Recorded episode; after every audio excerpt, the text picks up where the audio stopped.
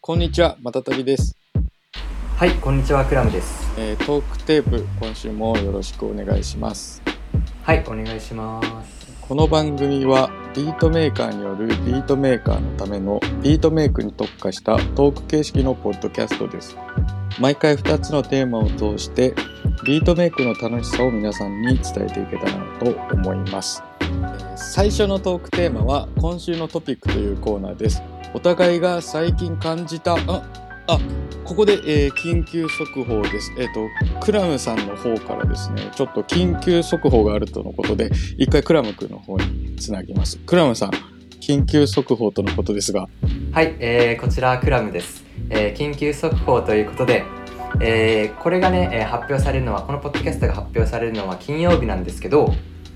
えー明日土曜日からですね、僕のバンドキャンプの方でビートバトルをね、えー開催したいと思います。おー、これは、えー毎月恒例ですね、はい、えー第5回目になるんですけど、はい、えー僕のバンドキャンプでいつもねえー毎週ビート制作に必要なテクニックとか、はい、あと考え方とかをね紹介してる、えーサブスクリプションサービス、えークラムタイプビートっていうね、はい、えーものをバンドキャンプでやってるんですけど、はいそちらのプラットフォームで、はい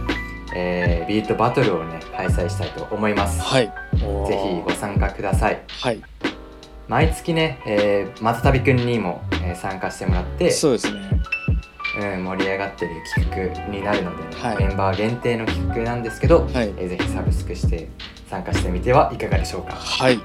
まあ、毎回そのお題がいろいろありますよ。そう、で、うん、今回そうなんですよ今回のビートバトルのお題も、その、ポッドキャストで発表されるっていう感じですかね。はい明日のバンドキャンプで、はいそうですねポッドキャストでお題もねはい。発表するのでそのお題に沿ってね、はいぜひビートを作って、えー参加してみてくださいはい。じゃあまあ明日、クラム君のツイッターを要チェックということで、はい、えー現場からは以上になりますじゃあ現場のクラムさんありがとうございました。はい、えースタジオにお返ししますはい。はい。クラムさんありがとうございました。えーでは今週のトークテープに戻ります。えー最初のトークテーマは、えー今週のトピックです。お互いが最近感じたビートメイクに関する気になることを掘り下げていきます。えークラム君、今週のトピックをお願いします。あのー茶番に付き合っていただきありがとうございましたいや、もう、すいません。ありがとうございました。はい、ありがとうございまし あた。りがとうえー、つつ通常モードに戻ります。はい、スタジオに戻ってきました。えっと、はい、スタジオに戻ってきました。はいえっとね、ぼ 僕が今週ね、話したいことは、はい。えー松旅くんがね、なんか、インスタ見てたらさ、僕はい松旅くんのインスタ好きっちゃうんで、結構、ああ、マジで。 なんかへん、へんてこなさ、画像がの載っとったりさ、そうだね。なんかへんてこなおじいさんの画像が載っとっ たり、あと、お辞儀してる写真が、お辞儀してるさう、ん絵の写真、うん。はなんか工事中すいませんみたいな。いはい。おじぎ人ね。あの写真そうそうそうあれの写真とかさ結構楽しみにしとってああ、ありまがあと好きなんやけどう。うん。うんでなんか旅行行っとったっぽくてさ松旅くんがね、あ、そうっすね。うん、いいなぁと思って、うで、ん。えーまずどこに行ったんですかっていうのを聞きたいかなあーそれまだ聞いてないけんさ全然知らんじゃんね、はい。そうなんですよ。なんか、チー旅っつってこう、小さな旅。うんなんか、2、3ヶ月に1回ぐらい、こう、小旅行みたいなああやるようにしとったそうんするんですけど今回はその自分が住んでる高知県のあの馬路村っていう村があってうーんあのその村にちょっと遊びに行ってました一泊車で行ける距離ってことかそう車でね1時間半ぐらいなんだけど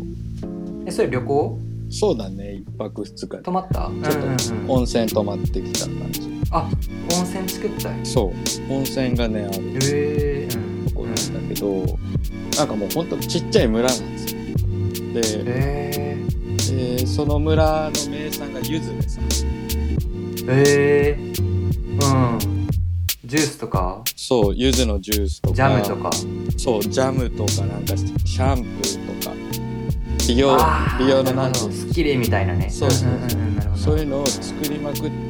っちゃこう事業をしてる村なんですよおうそうあそれ知ってるかもしんないそうなんかねそのあれそれ成功してるよねそれね結構成功してる村なんですあなんかそれそのビジネスモデルの研究の時に見たかもしんないあそういうのに、ね、なってると思う。あでしょでしそうょうんなんか事例出てきた説があるわ、ううんっん、そうなんです。すらとしか覚えてないそうそうそう。そこにね、ちょっと行ってきまして。えー、すごい良さそうだったわそう、なんか、もうね、その、行くまでは、まあ、車で1時間なんだけどさ、その、うんいざ村に入りますって道が、もう、うんうんうん一本の山道なんだよ。うんで、うんもう街灯もないよ。で、その山道を2、30分くねくねくねっとこう上がっていくと、急にひらうん開けて、うんめっちゃ柚子畑みたいなこう村が現れうるわーえそうその山の中にぴょこんってある感じー、うん温泉もつけてすごいねそう温泉が1個ポンってあって旅館と、まあ、ちょっとその柚子関連の施設っていうかそういうもうコンパクトなんだけどねそこから多分結構日本に発信してるうんうんうんうんうん村っぽくてなかなか癒しとこう野心といろいろこうああなるほどねいただい売たれるぞってねそうもううんすごいのよなんかその2日目にゆずの工場見学っていうかそのうんごっくん馬路村っていうこんなゆずジュースがうんちっちゃい瓶のあーなるほどオロナミン C みたいはいはいはいはいうわうまそううまいなうまいうまいうんうまそうあの好きあれあれあの昔さ蜂蜜レモンってさこんなそういう瓶のさジュースあったら覚えてるうん瓶でそんなのあったっけ今ないったい今あんま見ない気がするんだけどこうなんか蜂の絵の描いてある蜂蜜レモンってへえそうあのみなんだそうそうあんなね小瓶に入ったジュースみたういんなのをめっちゃこう流通させてるうんいろんなとこにうんのそれで多分日本制服を企んでるんだけど、うんでそこのその製造拠点みたいなところが JA なんだけど馬路村農協、うでん、そこがね工場見学できるんですようん農協ってことやねそういわゆる農協なんだけどその農協兼工場にやっててへえもう結構でかいのよその建物、うんうんうんうんうんでもうそうなのよその普通の飲料メーカーの工場と農協がくっついてるみたいなうんうんでも建物はなんかその市の図書館みたいなすっごいおしゃれで新しいところですえー、うわーそう面白いねうんうんうん今今っぽい今っぽい今っぽいよねで上からさその工場が見れるんですよ製造ラインとかあーやけんそうそんなに見てもらうようにも作ってあるってこそとうねそ多分うねそうなのうんうんうんなんならそのこう客用にねその立ち入りは禁止だけどその開発室みたいな研究室みたいなのもあってさうんまあそのゆず製品をそこで開発してるんだよねうんでそういうラボがほんとそのビートメーカーでいうとそのビート作ってるスタジオみたいなのがうさんあるあるわけでこうパソコンとちょっとこうサンプルとうんフラスコじゃないけどこんな置いてあるのうんで そこでこうゆずいろいろ調合して新商品の日夜開発してたりとうか、んあとはデザイン室っていうのがあ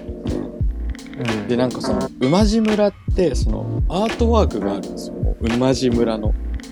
うんなんかねちょっとお名前忘れたんだけどその馬路村といえばっていう感じの絵を描いてるおじさんがいるんだけどなんかもちもちの木とかを覚えてる小学生みたいなうんわかるわかるああいうタッチのなんかちょっと力強あーい昔っぽい絵のキキャャラクターがもう、ま、村中にいるようんでそのごっくんああなるほど馬路村のそのアートワークとかもそれなのうんうんでそれがあちこちにあってでそういうデザイン室とかで多分それ落とし込んでるんだその人の解体とかうんうんそうでなんかそういうところがあってさじゃあ村としてもこのし商品ってかゆずを押してこうって感じのそうそうそとうころってことよねそうそうそうそれもねゆずを押し出してから多分まだもうほんと最近なんよそれまでは45年とかかもうやもうちょっと経つけど多分さんうん30年目とかでなああ30年でそれまでこう限界集落だったのがもう若者もうん離ああーはいはいれはていちょっとゆずでかまそうぜみたいになって、うでん最初はこう路上販売っていうかこう売り歩きから始まったのがどんどんでっかくなって今に至るみたいな、うんそういう歴史が書いてあってさうんそれなかなか面白かったんで見てて。へえそんなそれもさ、うん、一般でパッて入れるったいそう予約とかせん予へ約とかしないで入れるねえで結構めちゃくちゃ楽しそうじゃんそうなんかそういうちょっと1泊2日みたいな旅行する時は、うん結構平日にすることが多くてうんえあー少ないそうみたいなそうそうそう人いないしさうなんかそうねうん土日だとい結構い施設も休みだったりあの、うん土日だけやってたりとかするから平日は休みだったりとかもするけどまあうんでも別になんか買い物とかするわけじゃないしうんちょっとの行けたらいいなぐらいそうそうそうそうのんびりしに行くようなコンセプトなんで、うん旅館もさすごい良さそうでさなんか椅子に座っうてん、写真撮ってたけど外のああそうだねロッジみたいな感じそうなんかね川に面したロッジみたいなそうそうそうそうそう超良かったわそこにいたねもうなんか虫がすごくてあのうん虫が入らない扉とかも何重にもなってて 網戸だからちょっと開けとくとまずいみたいだからこうんう閉めて、そう今自分が住んでる高知県は結構その山とか海とかがこう、うんうんうんく車で1時間とかピュンと行ったら行ける位置にあるから、そう、うん結構平日とか調子いいんだよね。なんていうのその旅行するっつってこう移動にかかる時間が少ないから、うんそうその移動の時間を考えずにこうちょっとうん確かに確かに自然に行ったりとかできるっていう,、えー、のが、はいはいはいはいはい東京だとねやっぱ自然に行くってなるとちょっとかかるもんねそうだねまあ県をさまたがんといかんけんさ、うんそうだねそうちょっと県またいだり、うんまあなんかねえ電車とかだったらやっぱ時間に縛られるうそうねあと自由に動けんやんそうそうそうで結構電車乗っとる間はずっとあれとかそうなんや手手ぶらで移動できるからね車にそうねポーンとそう置ねいとく車に積んどけばねそうそうそうなんかそれが結構うん、うん楽えー、いいな僕も旅行したいねあのやっぱ僕好きなのがさ、うん道中がやっぱ結構好きああわかるわかるまあいろんな話したりとかあとくっそ田舎のコンビニ行ったりとか、ああそうだよね、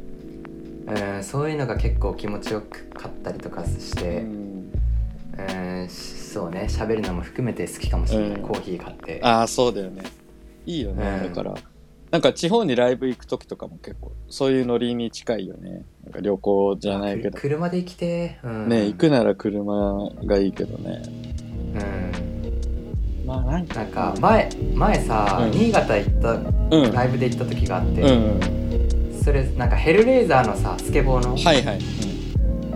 えークルーがあってヘルレーザーっていうそのクルーの人たちとみんなで車で行ったっちゃう、、うんん、それがねめちゃくちゃ 面白かったえうん、何人ぐらいで行ったのエルエーザーっとね清くんもいたあそののそうおっとおっあとーなるおほっどた清くんはやけん笑い取る係よあそうか、うん、ムードあメーーめカちーゃくちゃ面白い、うん、めちゃくちゃ面白いいつもの感じです車、うん、大きい車借りて、はいあれなんていうんやろバンバンっていうんかななんか大きいファミリーカー、うん借りてみんなでパンパンに乗って2338人ぐらい、おおあ結構いるねうん、で僕さあのゴールド免許でさ免許あるけど怖くて運転ああそうだよねまあ、特にそのバンとかうんバンっていうか大きい車うんやけん「いやーすいません僕もうあるんすけどできないです」って言って、んもうず全部やってもらって、はい全部やってもらってはいはい2人ぐらいで交代してたから、うん、そうだね。うん、それで行くのがねすごい楽しかった高速のパーキング寄ったりとかさあ、そうだね。パーキング夜。そう、うん、みんなでなんかうん思い思いのうんことする、しする時もあればうん一緒に食堂でご飯食べる時もあるし、うん、タバコ吸う人もはパッて勝手に行ったりとか、うん、そうだね。なんかそういうのがすごい楽しいなってわかる。なんか自分も結構前なんだけど、秋田にライブで行ったね。なんか四五。車でそう、車で。えっとねこっから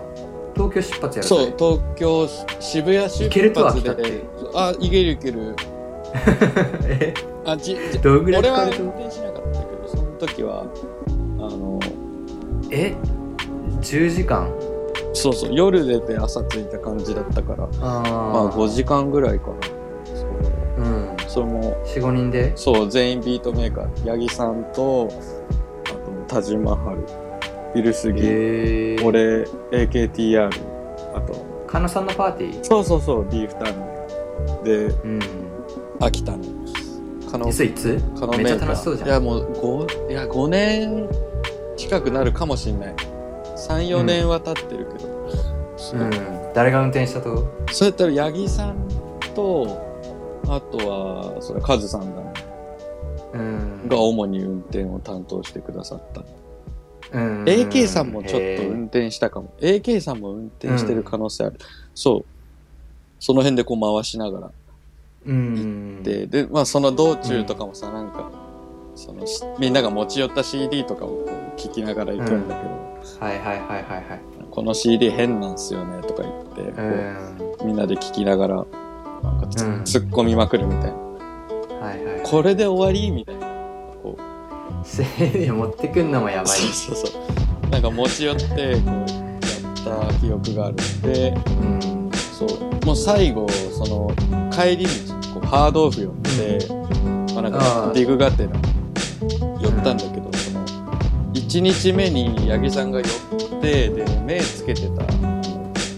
こんなでっかいヤマハの DX7 ってういんううのんが、あの最終日に残ってたら買って帰るって八木さんは言っててで最終う日その出発する時に寄ったら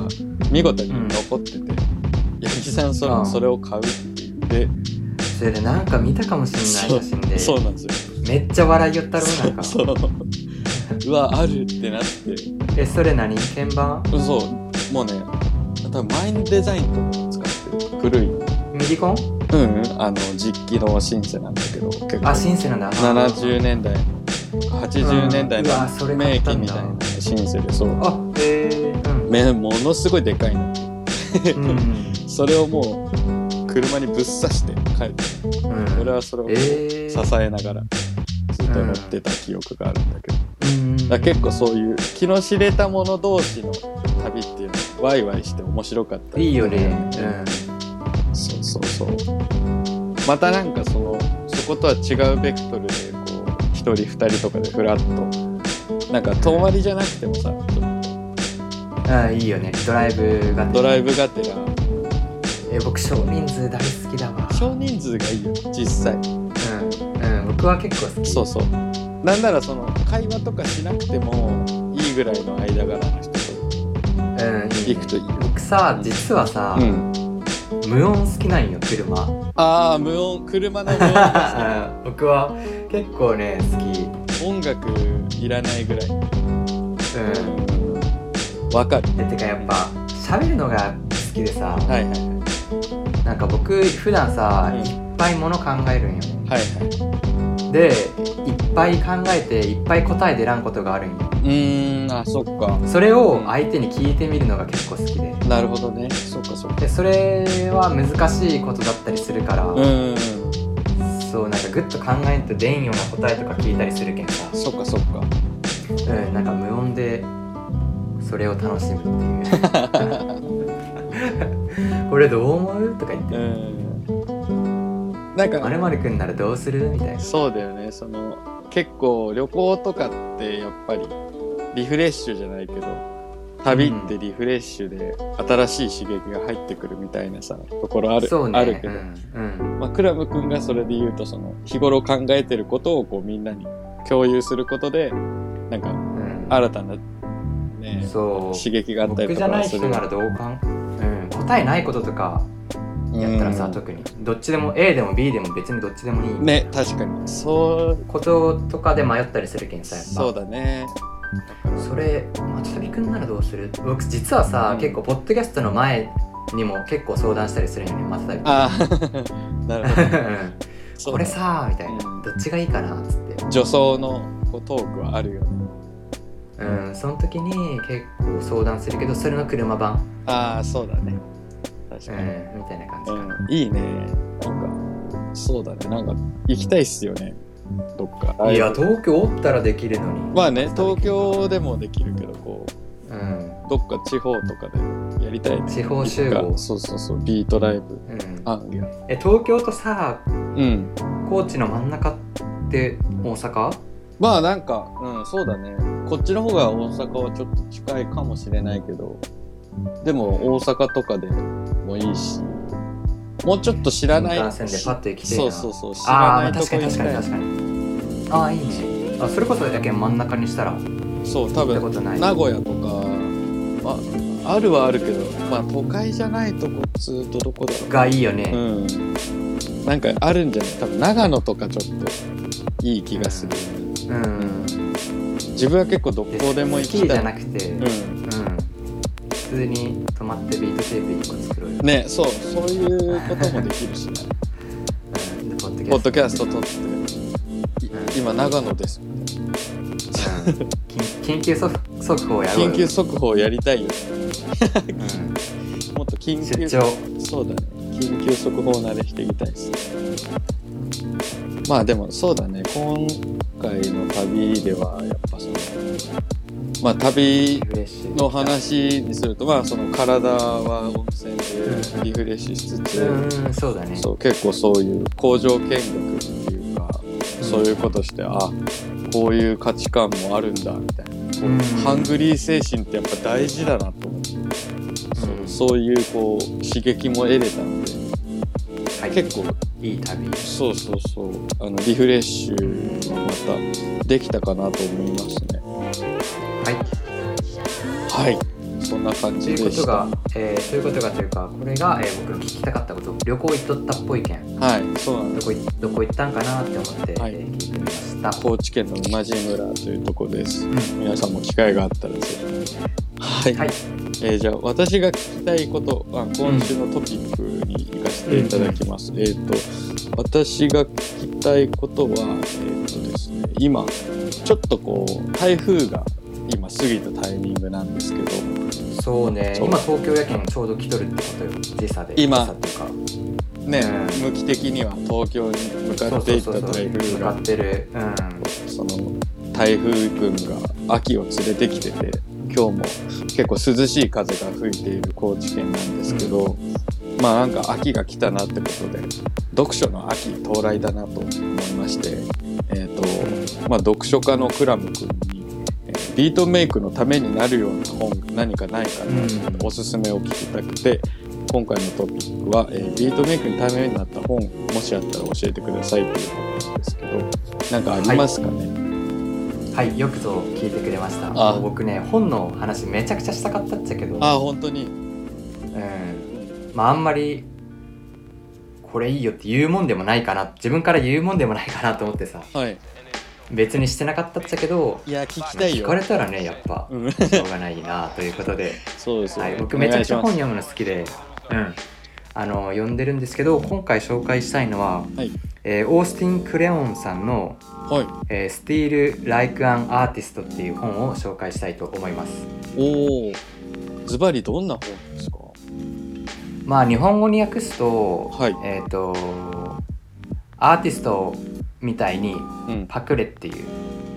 おースティールってパクレっていうさ、うん意味なんだけどあの野球アーティのストみたいにパクレみたいな。ダブルスチールとかあ、やそ盗うそうそう塁そのうベベースパクレみたいな感じ、うんうんうんうん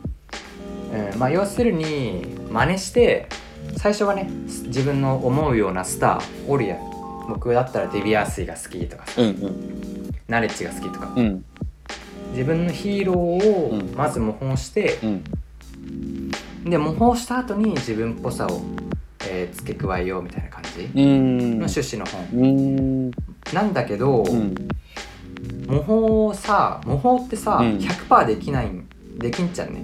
まあまあそうだよねその本人にはなれないっ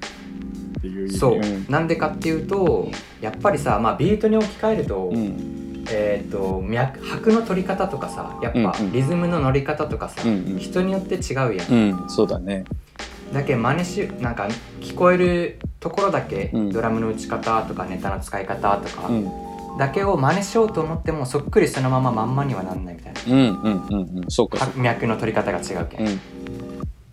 でその違いがオリジナリティその差がオリジナリティってこと、うーんなるほどはいだから全く一緒にはなんないから、うんえーなんだろう上手い人は盗むって言うじゃんパクうリんじゃなくて、うん、うん、盗むねそんそうそうそうそんな感じになるから、えー最初はね、うんえー真似して、えー技術を盗もうとして、うんで盗みきれないから、うんオリジナルになるよっていう本なるほどなるほどえー、がこう章立ててこう書いてある感じなんかそうなんか例がいっぱいあって、うん今さ僕が今、えーディビアシーとかをさ例にして言ったじゃん、うんディビアシー真似しようとドラム打っても同じようにならんよって、うんそれの例がこの本ではねコービー・ブライアントっていうあのバスケ選手ああはいを例にして書いてたりするえー、あなるほどそうコービー・ブライアントが彼のヒーロー彼の思うヒーローの動きをさ真似して、うんシュートとかドリブルとかの練習したけど真似にならんくてやっぱり体格とかさ、うん骨格とか違うやんそうかそうかうんうん、で真似にならんかったけど、うんえー自分なりのムーブとか身につけてオリジナリティ出してあんだけの成果を残したみたいああななるほどなそうそういう例とかがねいっぱい載っとったりしえてー、すごい助けになるあの今いいビート作れんなって時とかにパラってめくると、うんめちゃくちゃためになるというか、うん考え方は難しく考えすぎとったなはいって思わせてくれたりとかするけど、は結構ねこれ一回読むだけじゃなくて僕は結構そのいいビート作れん時とか、いうん、うん、あの何回も読み返したりしてる助けられたり、えー、やっぱりそのオリジナルを追求するってさ常にみ皆さんっていうか、うん自分たちもさ、そうやってることだけどさうん、うん、そうするとこうやっぱどうしてもこう真似になっちゃうものに対してのこうなんか抵抗っていうかさあこれうん何々っぽいなみたいなんでちょっとあ違うなって思ったりとかさうんしちゃうことあるけどでもその模倣をしていくことでオリジナルが見つかるっていうのは新たな価値観かもしれない、その絶対に同じにならないって思えばそうならない思いっきり真似できるそうそこからさらに付け加えたりとかしてもいいしね自分なりのなんかとかさそうだねそうやってオリジナルが磨かれてるっていうそうそうそうそう僕だったらデビュアーシー最初模倣してさめっちゃ好きだっうんうんてでやってってドラムまあ似たような感じにもなるけどちょっと違うなみたいな、うんでもこれが僕っぽさかなみたいな感じで受け入れてさらに、うん僕が、えっと、ディビアシーと差をつけようと思ったのが上ネタのうんなんかね上ネタの感じちょっと違う感じにしよっかなと思って、うんうんうんディビアシーは結構、えっと 80s とかのさメローなやつとかの上ネタ多いじゃん、うんうんで僕はやっぱやっぱっていうか結構さ映画とか見るの好きやけんさはいそれで映画の悪役のイメージしたビートにしようみたいうなんうんでそう考えるとあ映画のサントラ使いやすいなみたいなうんシリアスな音が入っとったりするけんさ、うんピアノのうんそういうので、えー、とちょっと差をつけようかなって感じで、うんえーなんかオリジナリティを見出してったような感じに形になるかななるほどなるほどうん、いつ頃その本とは出会ったの5年前45年前ぐらいそれは新書で出てた感じもう昔からある、うん新書ですあいやいやいや新しいよ新しいその45年前に、うなるほどん、なで、うん、これさまあ見たらわかるけどさ、うん、まあちっちゃいけんさそうだねちっちゃくて、まあ、そんなに分厚くはないけんさ、うパラパラってめくれて、ん、うん、結構本苦手な人も見れると思うそうだねこう文庫本というよりはちょっとフォトブックみたいな形そうねになそうってねねうんうんうんそうまあこれもまたなんかアーティストっぽくてすごい可愛くてそうだね正正方形で好きなんだけど挿絵とかも多いわけではない結構がっつり文章あいや多いよあ多いんだ絵とかうんああと文字もちっちゃいしさあなるほどあちっちゃいっていうかこ少ない少ないしさ図解になってるんだねなるほどねこうそうそうそうそう黒板みたいなちょっとなんつうの参考書じゃないけどこううん黒板に書いてある感じだね。ちょっそうそう絵がいっぱいあるけん絵が読みやすいしとうーんいいね。でこれ結構面白くてさ、はい。プロジェクトの一生ってことでああじゃあライフオブはい。そう最初はさうわめっちゃいいアイデア思いついたみたいなうんうん。まずねいいアイディアが。ってなるけどなんかやってったらうわ結構ちょっとこのアイデア難しいかもしれんみたいな、表現するのむずいかもしれんみたいこれでこうどんどんグラフが下がってまなす。そうでやってってうわもうマジ無理やみたいうな、んこれが一番下い一回挫折的そなうどん底に今そうグラフが突き当たりまし、だけどせっかくちょっと考えついたけど一応完成させとくかみたいなったああはいはいはてい感じでちょっと上向いてって次へのヒントが見つかるかもしれないしみたないるほなどなるほどはい、でまあ最後が完成したけど、うんまあでも面白くないなでも思ったほど悪くはないかもしれないみたいなのがうん、はい一番最後なるほどなるほどうこれがプロジェクトの一生っていうーんなるほどねこれさ僕にももうばマジでバチッと当てはまるなうっんうんて、うんうんすごい好きな一節かなうんうんうんビートのさうんアイデアこれいいかもしれんみたいなああまさにこのページなんだねこのそうっ逆て思って逆ナイキの形がねそうだねそうだねうんナイキのこれいいかもしれんって思ってやってみたらうわ意外とうまくいかんくねみたいななるほどうんそうであーでもちょもうちょっと頑張る頑張るってやっててうわーもう頑張りすぎてわからんくな何がいいかわからんみたいうんうな、んでもちょっと考えついたしいろいろややるにはやったけんか形にしようって思って、うん形にしたらまあ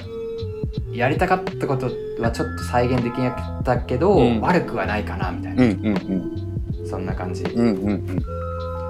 みんなも当てはまるんじゃないかなあるあのそれすごく聞いてあーってきょ思っ共感できるでしょ思ったのはそうあのクラム君が普段から言ってることがそうだなってすごい思ったんだけどその例えばさネタ俺は結構コロコロ変えるってこうサンプル迷っうた、んでもクラム君は結構最初のでやりきる、うんこれって決めたらそうねとにかくひねり出すって言ってそれが、うんそこのルーツが書いてあるなって思ったんだけど、あの確かに確かににこの本から来てるかもしれない、ねえその2個前かあ1個前かなそのプラグイン開発するならどんなのああその話したねそう、その時もほら、クラム君は、なんかラン変えられないそう、あの、ステムス変えられない、ランダムに生成されるプラグインを作るっていう話をしてて、うんだからやっぱりその、そこからの思想をすごい来てるかもしんないうん感じたね。うん、なるほど。じゃあ結構そ、う僕のビートの作り方を、うん、えービート作りのに対する考え方を、うんの基礎を作った本かなスティールライカーなるほど。このちょ、これめちゃくちゃ人,、うん人気なんだ、やっぱり。そうに人気でさ、うん。もうシリーズ3作あるんよねあ、へえそうなんだ。これがまあ言ったらアイデアの作り方みたいな本かな、うん。で次のやつがうん作ったアイデアはどんどんシェアしようみたいなもう僕じゃん うん、 そうそうだね。もうここの、えっとオースティン・クレオンさんに僕はめっちゃ影響されとっちゃけど、うんまあそういう本でその何どんどんシェアして周りのレベル上げて、うん。で周りのレベルが上がったら僕の知らないこともその人たちから教えてもらえるよみたいうな、ん、なるほど、なるほど。結局自分の成長につながるけ、ん、う自分が見つけたアイデアはどんどんシェアしていく方がいいよみたいな、ん、なるほど。でその次が、うえっ、とアート活動ってん、めっちゃ苦しいことあるけど、うん、あのそれを楽しもうみたいなこと、うん。うん、で3部作に今なってて、えー、いいね。まあ気になる人は、うん、読んでみるといいかも作って読めるけどそうですね。スティール・ライク・アン・アーティスト。えーはい、三部私作が紹介したいも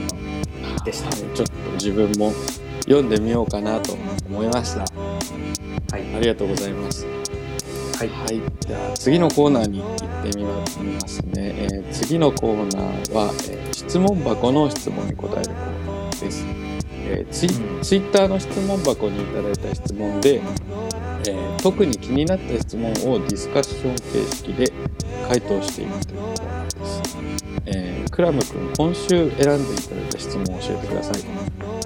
はい、今週も僕が、えー、マテトリ君の質問箱から選んだ質問は、はい。えー読み上げていきますね。10年ほど前に MPC を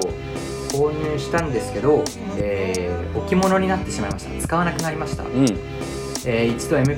MPC2500 をね引っ張り出して。うん。えー使ってみたりしたんですけどなんか音質とか変わるわけでもないし、うん。なんか自然にね通しただけでシーケンスが揺れるわけでもないの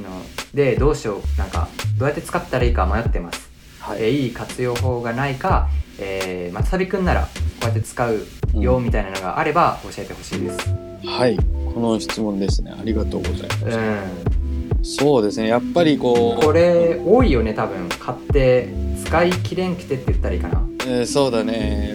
で、うん、結局ダウンになっちゃうみたいなうんまあ結構最初の壁というかやっぱビート何がむずいとまずビートメイクの世界ってさあれじゃない自分もそうだったんだけどその専門用語が多すぎるんだよねそれでも別にビートだけじゃなくないまあそうそうなんだけどにしてもこう専門用語が多いなってすごい思ったんだよなんかシーケンスとかなんかねそういうもう全くゼロから始めるとしたらさ聞き慣れない言葉だからもうあー意味不明の言まあでも語だから物買うにしてもさそのそうシーケンスが何そうねそうね何個まあ組めますとかもうちゃんちゃらわかんないうんアウトがどうのアウトがどうががいいアウトロッコみたいなそうんなんか出口入り口でよくねとか思ったりするんだけど、なんかそれぐらいこうもう全然ゼロからだとその MPC とかもさもう起動したらまずもうなんだいろんなもう英語が英語っていうそかうまた独特なんだよねそのミュートとまかあプログラムそうプログラうんそうムねとかモードとか、じゃあ何からみたいになるんですよねでやっぱさ、うん分かりやすいそのなんだろう PV とか見たりしたらさ、うんヒップホップは MPC で作るって図が出てくるけんさやっぱ、うんパッて買うってなったら MPC ってなりがちよねそうだね MPC 買うってそうだね、やっぱりヒップホップのビートってなったら MPC 憧れたりするしあこうやってパッドを叩いて作る音楽だみたいなパッと叩いたら音出るような気するよね気するし自分もやっぱそのつもりでいたんだけどでうん自分はほら MPC をゲットした時にその使い手がいたからそのその人を家に呼んであの教えてもらったんでこのボタンをうんこれそをれ押でしきてたらいいけどそね、でなんかそれを教えてもらったからうんそれでもこうノートにメモってさうん、忘れちゃうから、サンそうねサンプリングはこのボタンを押してこううんであで次はあじゃあトリミングかとか、うそういう風にして最初こう板書取って覚えてたんだけど、んうんそうやっぱなんかそういうのもないってなるとこうなかなか取説用取説付きとかもまあ原稿のなら大丈夫だと思うけど、うん、そうだね古いのとかだとあれ読んだら一応わかると、いや読んでも読んでもわから読んんでも説そうな読んでもわから んそういややっぱりその、うん難しいっていうのはすごい自分もわかるんですよねだからえじゃあこれってさやっぱハードル高いハードそルのうん入門の人的には例えばさ、うんえーコアラである程度ビート作れるようになって次もうガチでビート作る作りたいけん実機行こうみたいなうんって人はどう自早分はねいやあの今コアラがあるおかげですごくそのマグあのはい入り口がさその例えると MPC でビートを作りますって言ったら入り口がすごい狭かったとしたらコアラを使うことによってその入り口がほぐれてちょっと柔らかくなるあーちょっとほぐれてやわ入りやすくはな入りやすくはなるっていうイメージだからうんコアラあをの入り口の大きさは一緒だけどさそうそ多う分あのそのウニってそこううちょっと入れるようにはなった柔らかくよなってこう広げなれるるほようどになったなるほどみたいなイイメージでその必ずしもコアラを使ってるからといってすぐに MPC でビート作れるようになるかって言ったらあれ全然別物だよね別物だねそのややっぱ得意不得意って誰にしてもあると思うからと得意な人はさ多分ババッといけるんだけどそうメカだったりまあ音楽をやってたりとか他でで人はこうななんんととななくくそれはまた、うん、分かるけど話がそうねうんうん、分かりやすくてそうゼロベースだとやっぱちょっと厳しいきついよねっていうところがあると思うんでうん、で結構 tips とかもさあんまりない状態だからあそうだあのピート・ロックが教えてくれてるやつじゃダメヒートロックのやつ あの YouTube あるじゃんあるねあるけどやっぱちょっとこうファッションが出過ぎ ててこうねそうねサクサクいっちゃうからさ、ういやみんな適当やもん、ん J ロックとかもさ、うん教えてくれとったけどさ、ん、なんかチョップ機能なんですかとか質問されててさあもう適当にさチョップはチョップだよみ たいなとかそれだけだってこれにチョッ プって書いてあるじゃんみたいな、うんそれだけはみたいなそう説だよ明になってないっていう、うん、ファッションで終わらせすぎねだから逆にそのさ 要はまあ天才みたいな人たちがさあのこのボタンを押したらこうですよみたいなのとかってうんやってたらそれもそれでちょっとえってなるじゃんうんなんかえこんな教えてくれんのみたいなだから、うんやっぱそそういう子が結構 MPC 特殊だよねなんかまずはこう、えー独学でで結構自分なりの使い方でいけるものでもあるからさこそうね正解がないからなんかさチョップの仕方も別にいろいろあるらしいね僕持ってないけどあんまり分からんけどさいろいろあるマジであなたはこう僕はこうやってやってたけどあなたはこうやってチョップするんだみたいなのあるらしいねそうそうそうだから俺が20分かけてる操作を5分足らずでやったりする友達もいるし、うんうんやばーみたいに見ててうんうんこれでもできないわとか思ったりしてほんと人によって違うからだから、えー、それ面白い結構面白いし難しいところではあるんだけどえそもそもさ MPC ってさ何を求めてうんどういうことがしたい件買うとこれってまあ曲が作りたいからビートを作りたいから買うものだと思うんだだったら DAW でいいじゃんけどそうだねでもだから別の理由でしょうんじゃあおお音がいい音っていうかそういうローファイな音がいいってことだよねまあ MPC を目指して買うってなったらそその、うん古い機材古い MPC だったらなおのことそうだよもう MPC3000 とか2000でもこれで、うん質問箱に書いてあるようにさ当社だけじゃならんちゃう通しただけだとそうちょっと違うかなえそこでシーケンス組まなならんってことなんかその例えば自分は MPC2000XL っていうのを使ってるんですけどうん結構その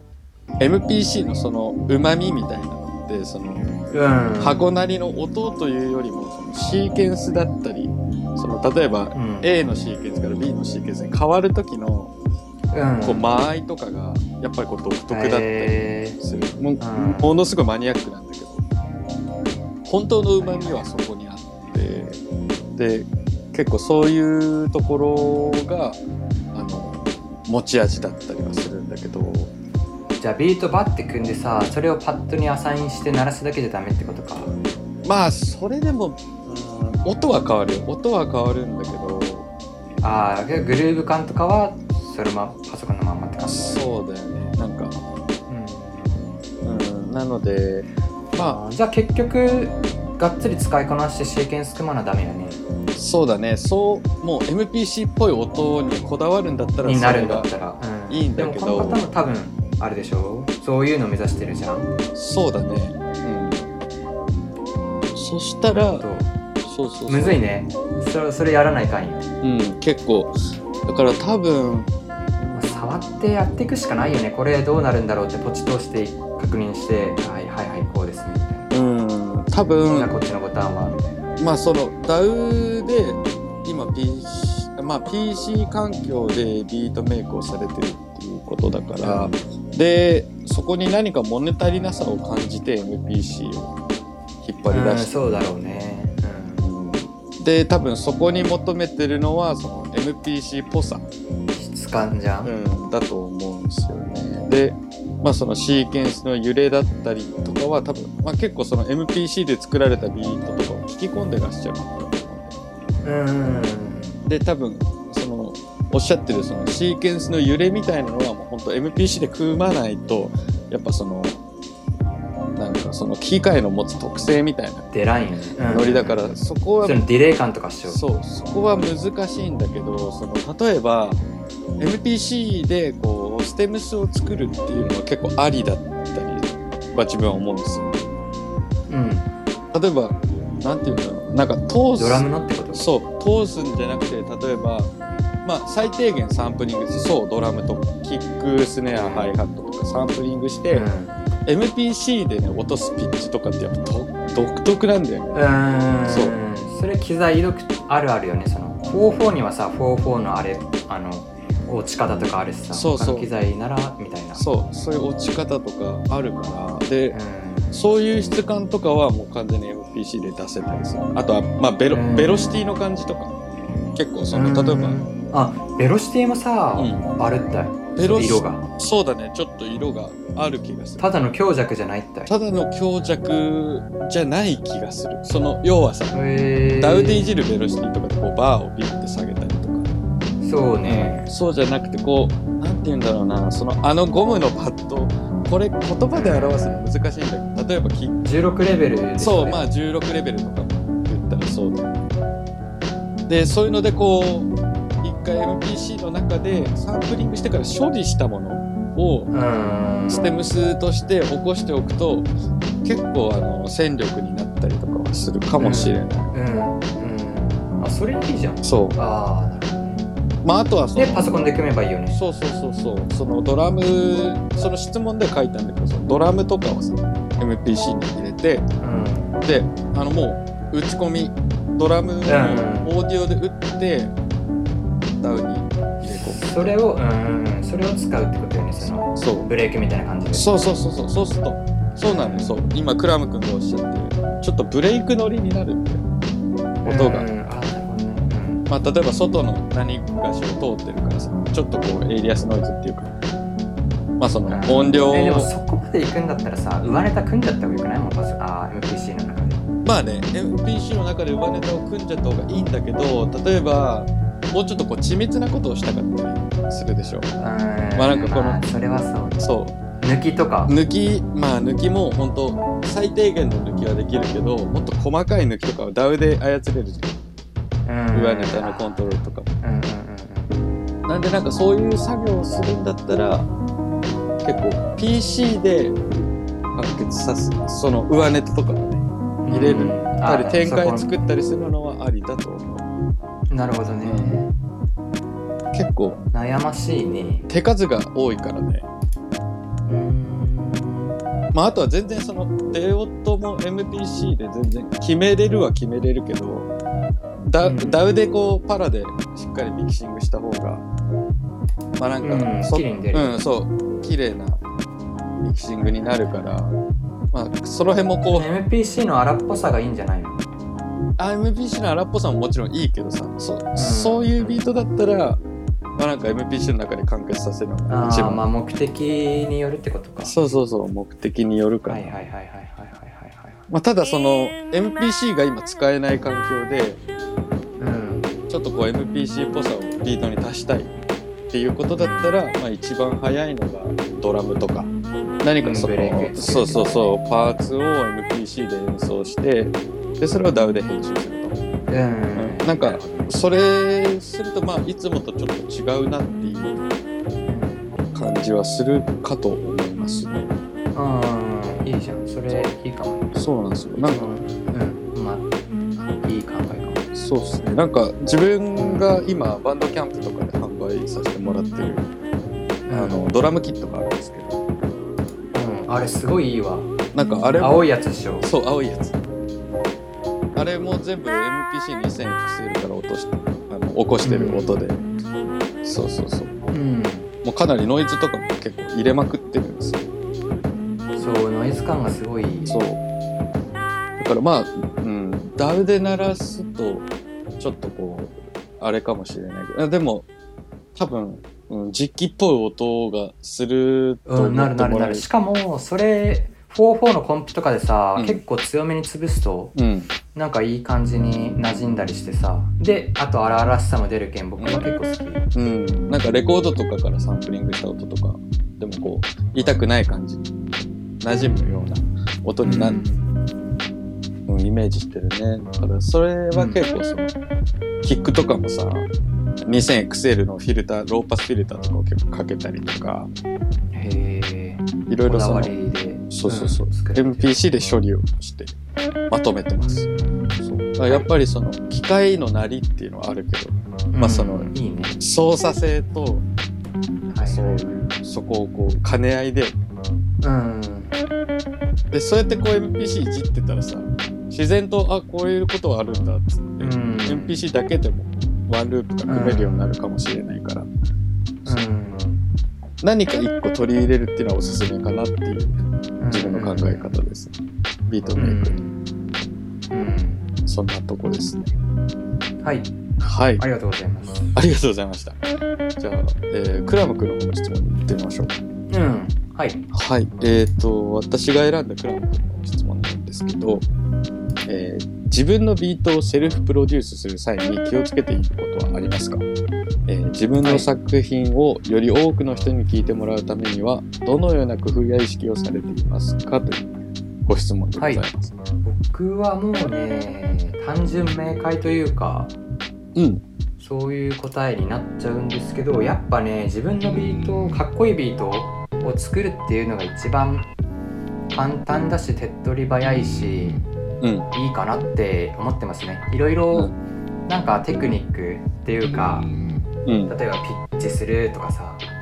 うん、えーレコード会社とどうのこうのするとかマーケティングするとか、う、うんんコピーライティング頑張るとかあるけどうん結、局は、うん、その本質自分のビートかっこよくかっこいいビートを作る、うんしかもそれを定期的にリリースするっていうのが一番、えー大事かなって思ってますね自分の作品を多く多くの人に聞いてもらうには。うん、うん、うん、そうですよね。うんいやこれすごいこ自分も共感したんですよ、そのクラム君。あの、うん答えに。うんうんやっぱその SNS とか見てたりとかさその他のリリースとか見てると数字を追っかけちゃうんだよねどうしてもうん、なんかそうねそう再生数とか、そうそうそう要はまあ再生数とかだったりう本来はそこって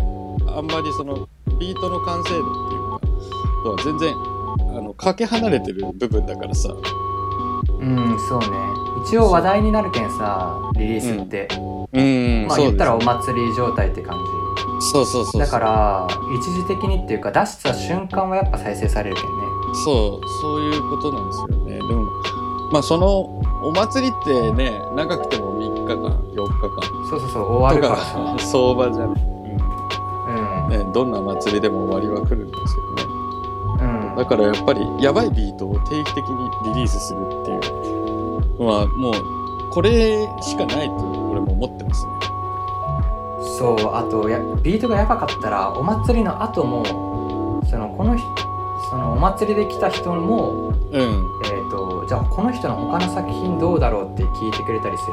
ああそうねそうねうん、で確かにまあファンになってくれるみたいな感じかなうん、うん、そうですねそうそでれはマーケティングが派手できただけって人は要するにビートがまあ別普通だったら、うん、そのお祭りで聞いただけになってさ、うん、ファンにはなってくれんのよじゃあ、うんうんじゃあまた後でみたいなまた次のお祭りでみたいなうんだから、うん、そうそうそう また次のお祭りあるなら来るわみたいうなんって感じになるから、うん、やっぱ固定的なファンをちょっとずつ増やしていくっていうのが結構大きいかな確かにでまあその定期的にリリースしていくっていうのででそしたらじゃあその定期的にリリースするにはビートを作る時間をいかに作るかみたいなところいにはやなそっれてくめっるちゃ大事ビートにね、うんかける時間はねめちゃくちゃ大事よ、それ本当に大事だなってすごい思いましたそ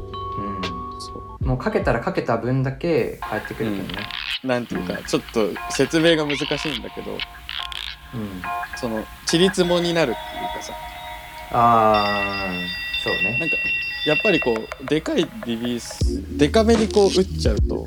お祭り感が出ちゃうと逆に良くないっていううんのは思う決まったペースで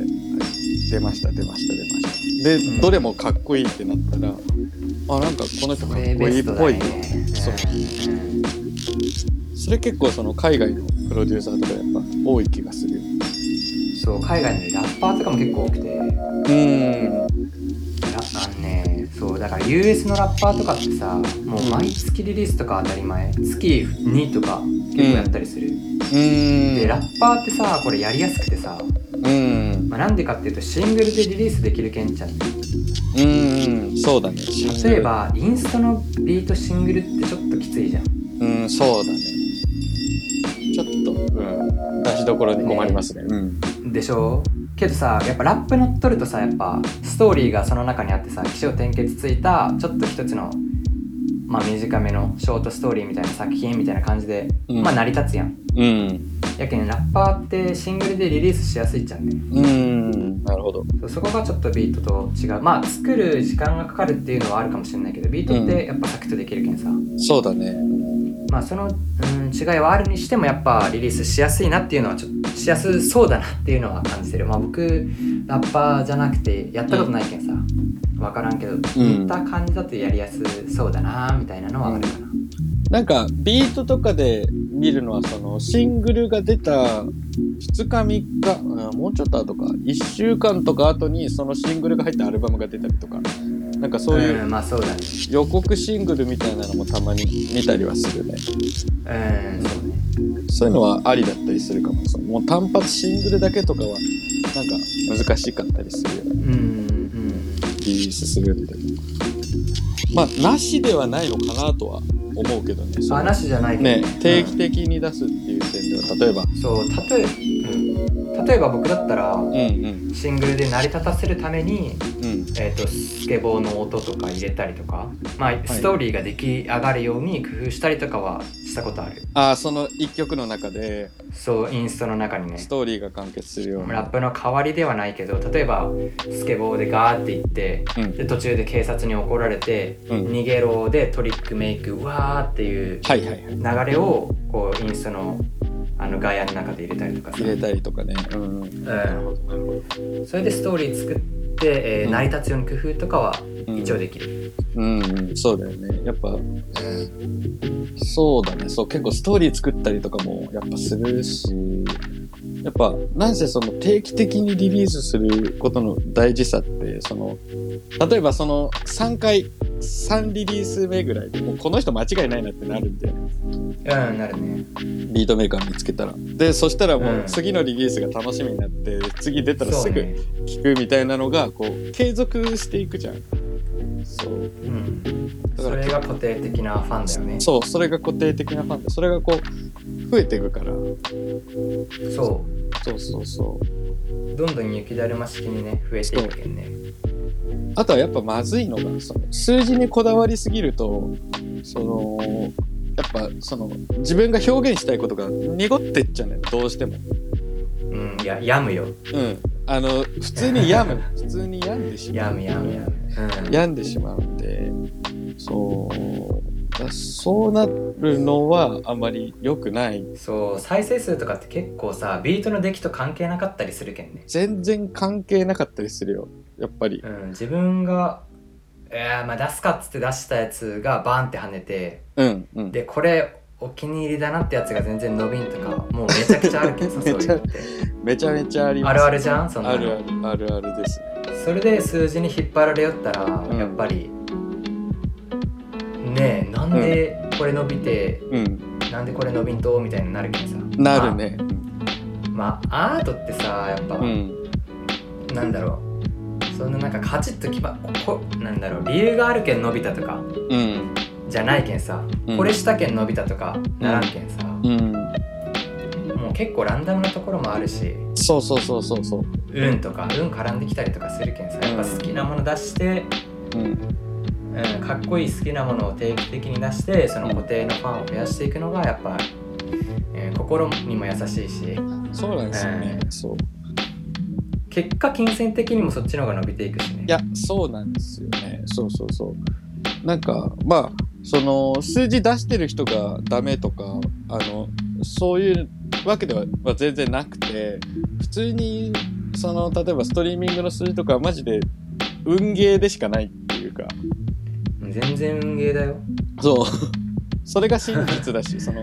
誰にでも平等に逆に言ったら誰にでも平等にチャンスがあるってただし、そうねただしやばい曲に限るって感じかなまあ、固定ファン増やすために定期的にリリースするっていうのはやけんめちゃくちゃ大事まあ気づいたらね増えてたりっていうことなんですよね。そうね、うんうんでまあある程度もちろんその SNS とかで自分から発信していくのは大事だけどね、それは大事かもしれうん、やったらやりっぱなしじゃなくて気づいてじゃなくてない。うん、自分から出したよみたいなそうそう、でね聞きたくなるようなさ文章とともに、えー SNS でやるのは大事だけどうん、うそっちばっかりじゃなくてやっぱ、ん、そううん、いいビート作るやっぱねこれいやでもさむずいけんさこれってむずいいいビートを定期的に出すってむずいこっから逃げがちなんよなんかもっと他に簡単な方法ありそうって思うじゃんなるほどそうかちょっとさはいコロってしたら、うんコロってプレイリストに載ってコロって再生数上がりそうなもんじゃんうんねけどやっぱそういうのないけんうんないっていうかあるけど運ゲーになるけんうん、うん、 まあ要するにそのプレイリストを作ってる人が気に入るビートを作るとか、そうだね要するにさ相手主導になるけんさ、うんそうだねうん、それよりも自分で頑張れる部分まあきついんだけど、うん努力でなんとかなる部分だってさ、自分えーとビートにかける時間って自分でコントロールできるじゃんそうだねうんそうだねうんだけんそこを自分でコントロールできる部分を頑張った方がいいかなって思う、うんなんかうんそうなんだよねその例えばそのプレイリストでっかいプレイリスト入りましたって言ってもなんうかん爆発的にそれが伸びるとかじゃないんだよねそのいいろいろそのリスナーがそのついてくるリスナーが増えめちゃめちゃ増えるとかそういうわけではないんだよそのやっぱ微増で、うん、うんまあ、ちょっとだけだねうん、階段入ってもね4段飛ばしになったぐらいの感じそうでだねだってそのプレイリストに入ってたのって自分だけじゃないしねそうそうそうでそのプ他レイ100曲あったらあと99曲あるけんねライバルがそうそうそうそうだから自分自分のお家に招待するのか自分がアメあ渋谷のスクランブル交差点の真ん中に立つのかみたいなうんお家呼んだがいいじゃんねそしたらお家呼んだ方がさ「どうぞどうぞ」っつって「お茶でも飲んでそうこんな曲あるよ」っつってやった方がやっぱりねあの親密になってね親密になる、るからそうどちらかっていうと自分はそのお家に招待したい方であって。そうそうそう。だから結局、そのプレイリストとか狙いに行ってもっていうところはあるね。うん、そうねで一時期なんか自分も思ってたよ。なんか、プレイリストに入るにはどうすればいいんだろうとか、うんなんかやっぱりそれしか道ないのかなとか思ったりはしてたけど、もうやっぱ考えるだけ無駄だなと思って、その考えてる時間、いっぱいビート作った方がいいっぽいなと思って、もう最近は一切考えるのやめて、うん好きにやってる。そっちの方が、まあ、むずいむずいっていうか努力はいるかもしれないけどそうだね。まあ自、分でうん、成り上がれるうん、そうだしね。 心にも優しい、そう、その心に優しくいるっていうのが、やっぱその、やばいビートを作る上で、一番大事かなって自分は思うところで。まあ金稼がんでもいいしねビートでねうん、そうそう、そうそうそうそう。そうなの。その、しがみつこうとしなくても別にいいんすよ。そう、だから、ただその、やっぱさ、一番さ、心が落ち着く時ってさ、いい曲できた時じゃないそれ最近すごい思うんだけど。あの僕それ昨日ありました ああ、おめでとうございます。おめでとうございます。 あのだうん昨日は安らかな気持ちで僕すっと寝寝れましたねクラム君が安眠できてるってことは、いいビートが世の中に放たれる、やばいビートが放たれる前兆ですね。そうあとゲームもめちゃくちゃうまいプレイできるようになるしあーあ、もう全てがうまく回るんだ。もう全て がねもう めっちゃなんかやばいやつやばいあれみたいだねいやいや、それ全てがうまくいきますそれめっちゃわかる。引きつけられますみたいなそれめちゃくちゃわかる。そうう。んだからやっぱ、いいビートができたら、あの、多分、心持ちも安定するっていうもう人種だから、じゃあいいビートを作るためにはどうしたらいいんだろうっていうふうにこうどんどんどんどん問題うんをしそう遡っていそうくそとうそうそうそう例えばさっき話したみたいな本読んでみようとかちょっと旅行ってリフレッシュしてみようとかそうビートに関係することに時間使うのがもうめっちゃ大事だねね大事なんか還元していくというかそのアンテナがねうんレベルアップに加わそうそうそう制作に MPC 入れてみようとかうんでそうやってこう努力して努力していいビートができました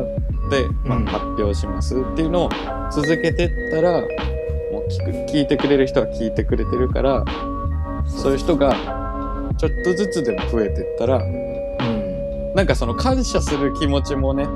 感謝はめっちゃあるわそれは、うんうんあの同じくですねでやろううんそうねそうそうそうそう本当にありがとうございますっていう気持ちあるねうんそれがねなんかそうでもない曲だったら自分の中でなんかうんなんかねうんちょっとそれはあれだよねなんか申し訳ない逆にさ申し訳ない気持ちになるよねそうちょっとやっぱり病んでいくとうんうやめやめやめ好こんなこときなことやった方がいいよ、そう続けられないってねうん、趣味だし、そう好きなことですからうん、嫌なことはやらないってことですね、そうそうそうまあ、その数字を追うのがゲームとしてゲーム性あるからさ好きだったらうそれを追求するのもあ俺はそうやけん数字伸ばすゲームと思ってやるならまた別のベクそうトルがベあクっトて、ルうんまあ質問す それは質問する人がちょっと違う感じに そうだね別の人に聞いてもいいかもしれない自分は全然得意じゃないまた別の僕はまた別の方向から山登りようけんさああそうだねそうだね そうこいやこっちの道獣道で超やばいんよみ たいなそうだね誰も見つけたことない蛇とか虫とかおるよみたいな 確かにヘビいるねやばいっしょみたいな、うんそれやばいって思う人がうんか、えーっといやもう平坦な道パッパッパって上がって上行きたいっすよって人か、うんちょっと分かれるねねロープウェイ乗りますかとかねそうそうそう僕はもうなんかここひ獣道すぎみたいな人通れんくねみたいなところをガサガサって入ってって、うんでなんかうわあっちになんか泉あるってことはうん新首脳がおるかもしれんみたいな感じで回り道するのが、はいはい僕の好きなことやけどああ確かに確かにでその獣道でさガサガサって音がしてあやばいクマだと思って見たらさうん、うん、よっつってあお前もかお前もかっつって出会ったりすするんだよね そう、マストビ君だってよく会うもん。そうよくあるそう僕はよく会う。そう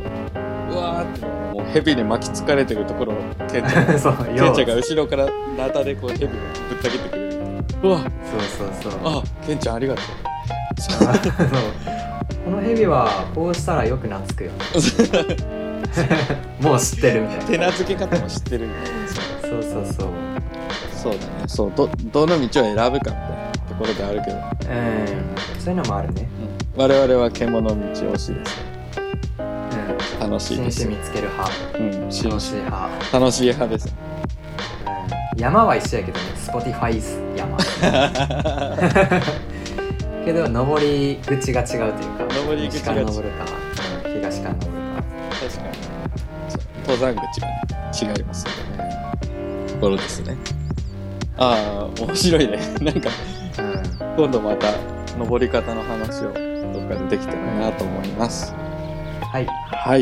えーいかがだったでしょうか、えー今週のトークテープは以上です、えー我々はビートメイクに戻るので皆さんも良い週末をお過ごしくださいまた来週のポッドキャストでお会いしましょうバイバイはい、バイバーイ。